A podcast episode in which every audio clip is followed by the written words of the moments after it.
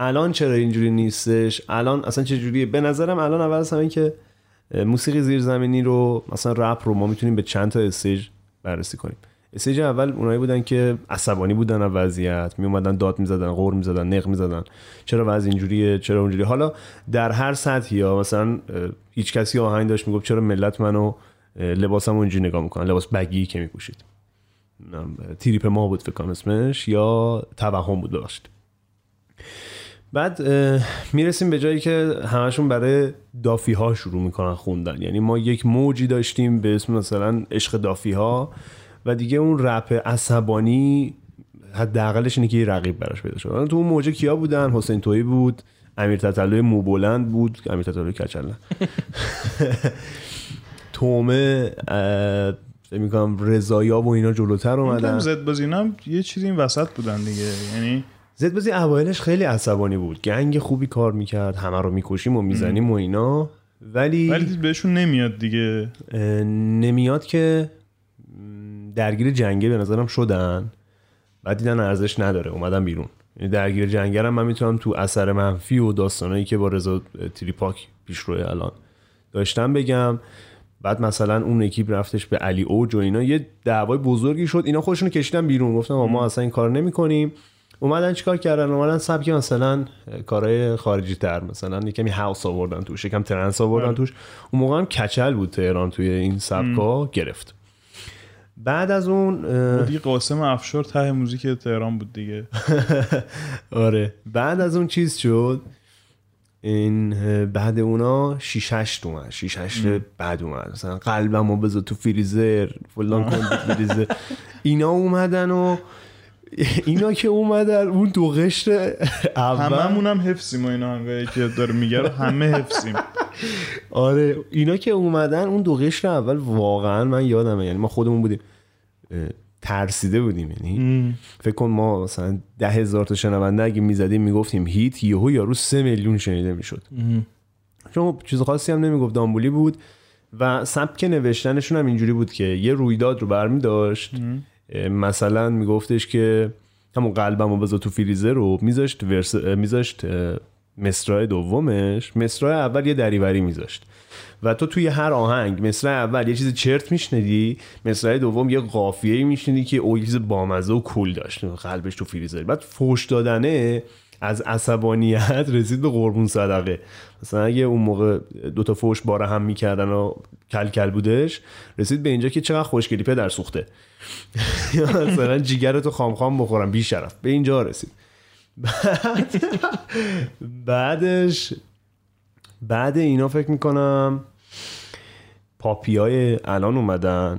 یعنی تا یه جایی اینجا آندرگراند مینستریم نیستش، پاپی ها اومدن. یعنی فکر میکنم وزارت ارشاد یکم شل گرفت، نزدیک شد به 6-8 دیگه. بعد اون مینستریم و غیر مینستریم سخت بود تمیز دادنشون، تشخیص دادنشون، شبیه هم شدن. و الان دیگه شاید بتونیم بگیم که رپ غیر مینستریم خیلی کمه. رپ غیر مینستریم الان اونیه که نسل اولی است، چون بقیه‌شون دینبل لمبوله، یک کمی ارزه داشته باشه مجوزشو میگیره، اجراشو میذاره، ارزه نداشته باشه آهنگش هم هیت میشه، میتونه تو کانال‌های دیگه پخش کنه، عملا غیر مینستریم نیستش، شنونده هم داره، میمونه همون عصبانیه. اونا الان چیزا این تو داستان رپشه. راک و متال هم که آره یه زمان ملت عصبانی بودن، یعنی فکر میکنم اینم به خاطر این بودش که توانایی رو نداشتن، میخواستن سگزنی کنن، میخواستن اون هارش بودن رو بیارن، اینو با شدید زدن و اینا بود. بعد فکر کنم مثلا کتمیان رفت مجوز گرفت، کتمیان یکم خلوت‌تر کار کرد، بریک داون داد و اینا شد، دیدن که نه میشه یه سری احساسات دیگر هم ایجاد کرد، هنوزم راک موند، یعنی لوس بازی محسوب نشه. و به نظرم نقطه اوجش هم این روز هاست که ما راک خوب داریم میشنویم از ایران، بچه‌ها دارن کار خوبی میکنن، بچه‌ها دیدی توی تلویزیون میگن بچه‌ها دارن کار خوبی میکنن، انگار مثلا تو کی هستی اون واسه داره بچه‌ها الان گوش بدم، یا این کیه دیگه، این مثلا این کیه، اون بچه‌ها کیان، حالا اینایی که الان خوب دارن کار میکنن توی راک و متال، این رسمی مجوزدار و این مدلی که نداریم. نه همون مجوزدارا که آفتن، چون که حرفایی که میزنن همچنان همون حرفای پاپی هاست، ولی در یک قالب رقیق شده راک. آره دیگه ببین الان راک مجوز داره، اون چیزی که به اسم راک حداقل داره چیز میشه همون پاپ اجرا میشه، همون پاپ مثلا رضا یزدانیه، همین رضا یزدانی. می‌خواستم بگم که آریان ناینی و اینا نه ها، آریان ناینی داره متال کار میکنه، مجوزم داره، کتمه متال کار میکنه، مجوزم داره. میگم مجوزه کمی شل شده، اتفاقا اون موقع ما میگفتیم مجوز نمیدن فلان، الان اینجوریم که کاش مجوز ندن. حالا راکایی که الان هستش، من لیمونویز میشستم تو مشهد، محمد موسوی میشستم تو رشت، یه رشت یه گروه دیگه هم بودن یادم نمیاد که چیز کار میکنن، مثلا میگم کلاغ ها هستن.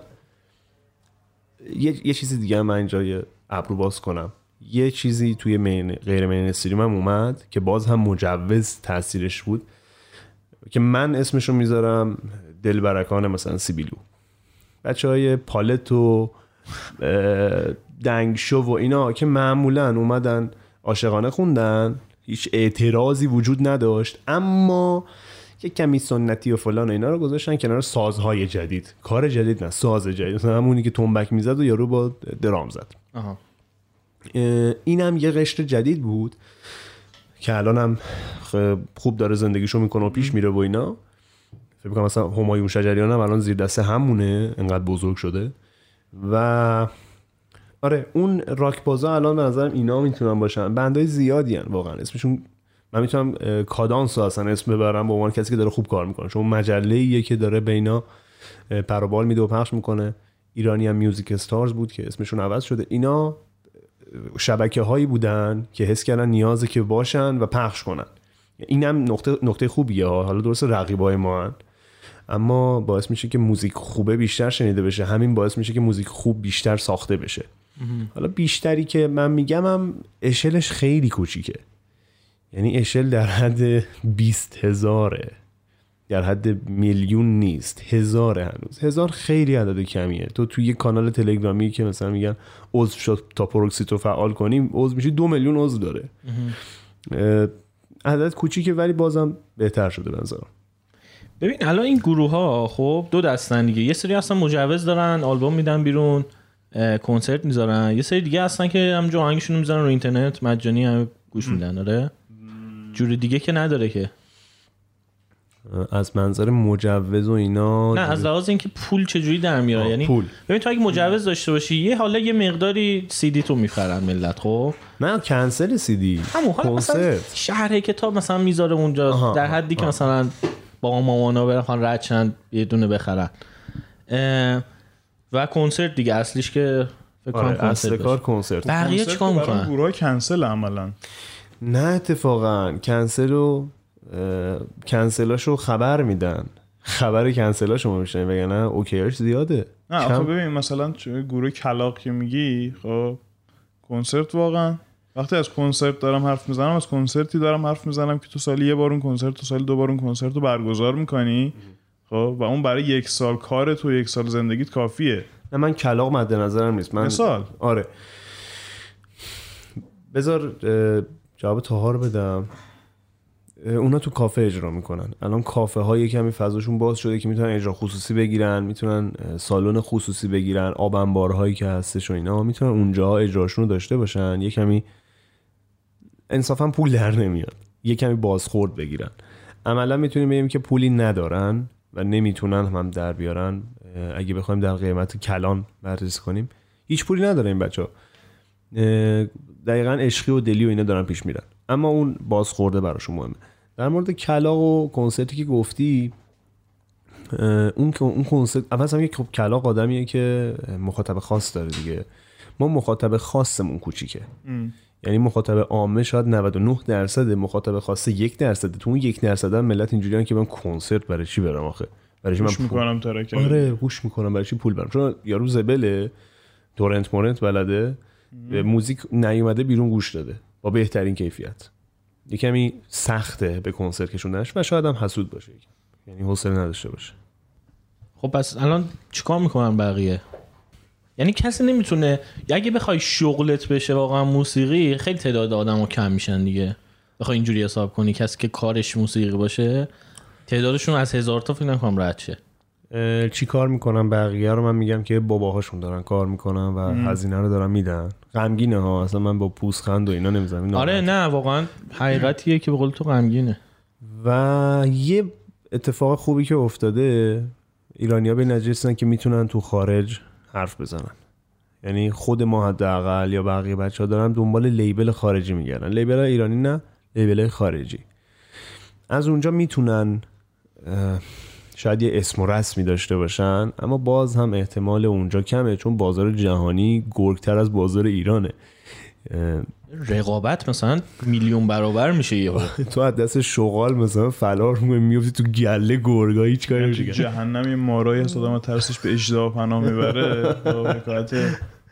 آره کسایی که میرن به لیبل خارجی پناه میبرن. این کارم میتونن بکنن که صرفا بگن کار تایید شده از یه جایی، یعنی از اون بی پدر مادری صرف در بیاد. ببین بی پدر مادری صرف اینجوریه که من خیلی وقتا به این فکر کردم آقا آهنگ منو یارو راحت میتونه دانلود کنه، کلیک راست کنه، بره تو پراپرتیز اسمش رو عوض کنه و تموم شد و رفت. من دستم به هیچ جای بند نیست، دست هیچکی به هیچ جای بند نیست. اما اونجوری شاید بتونه یه کاری بکنه، بتونه مثلا امید داشته باشه که تو اسپاتیفای بعد از 30 تا آهنگ خوب یه بار صداش پخش بشه. این یکی از مثلا درهای کوچیکشه، ولی اکثرا دارن زور میزنن که بتونن مجوز بگیرن که علل حساب الان اون راه هم به ترکستانه، چون مخاطبش کمه، مخاطب موسیقی خاص کمه.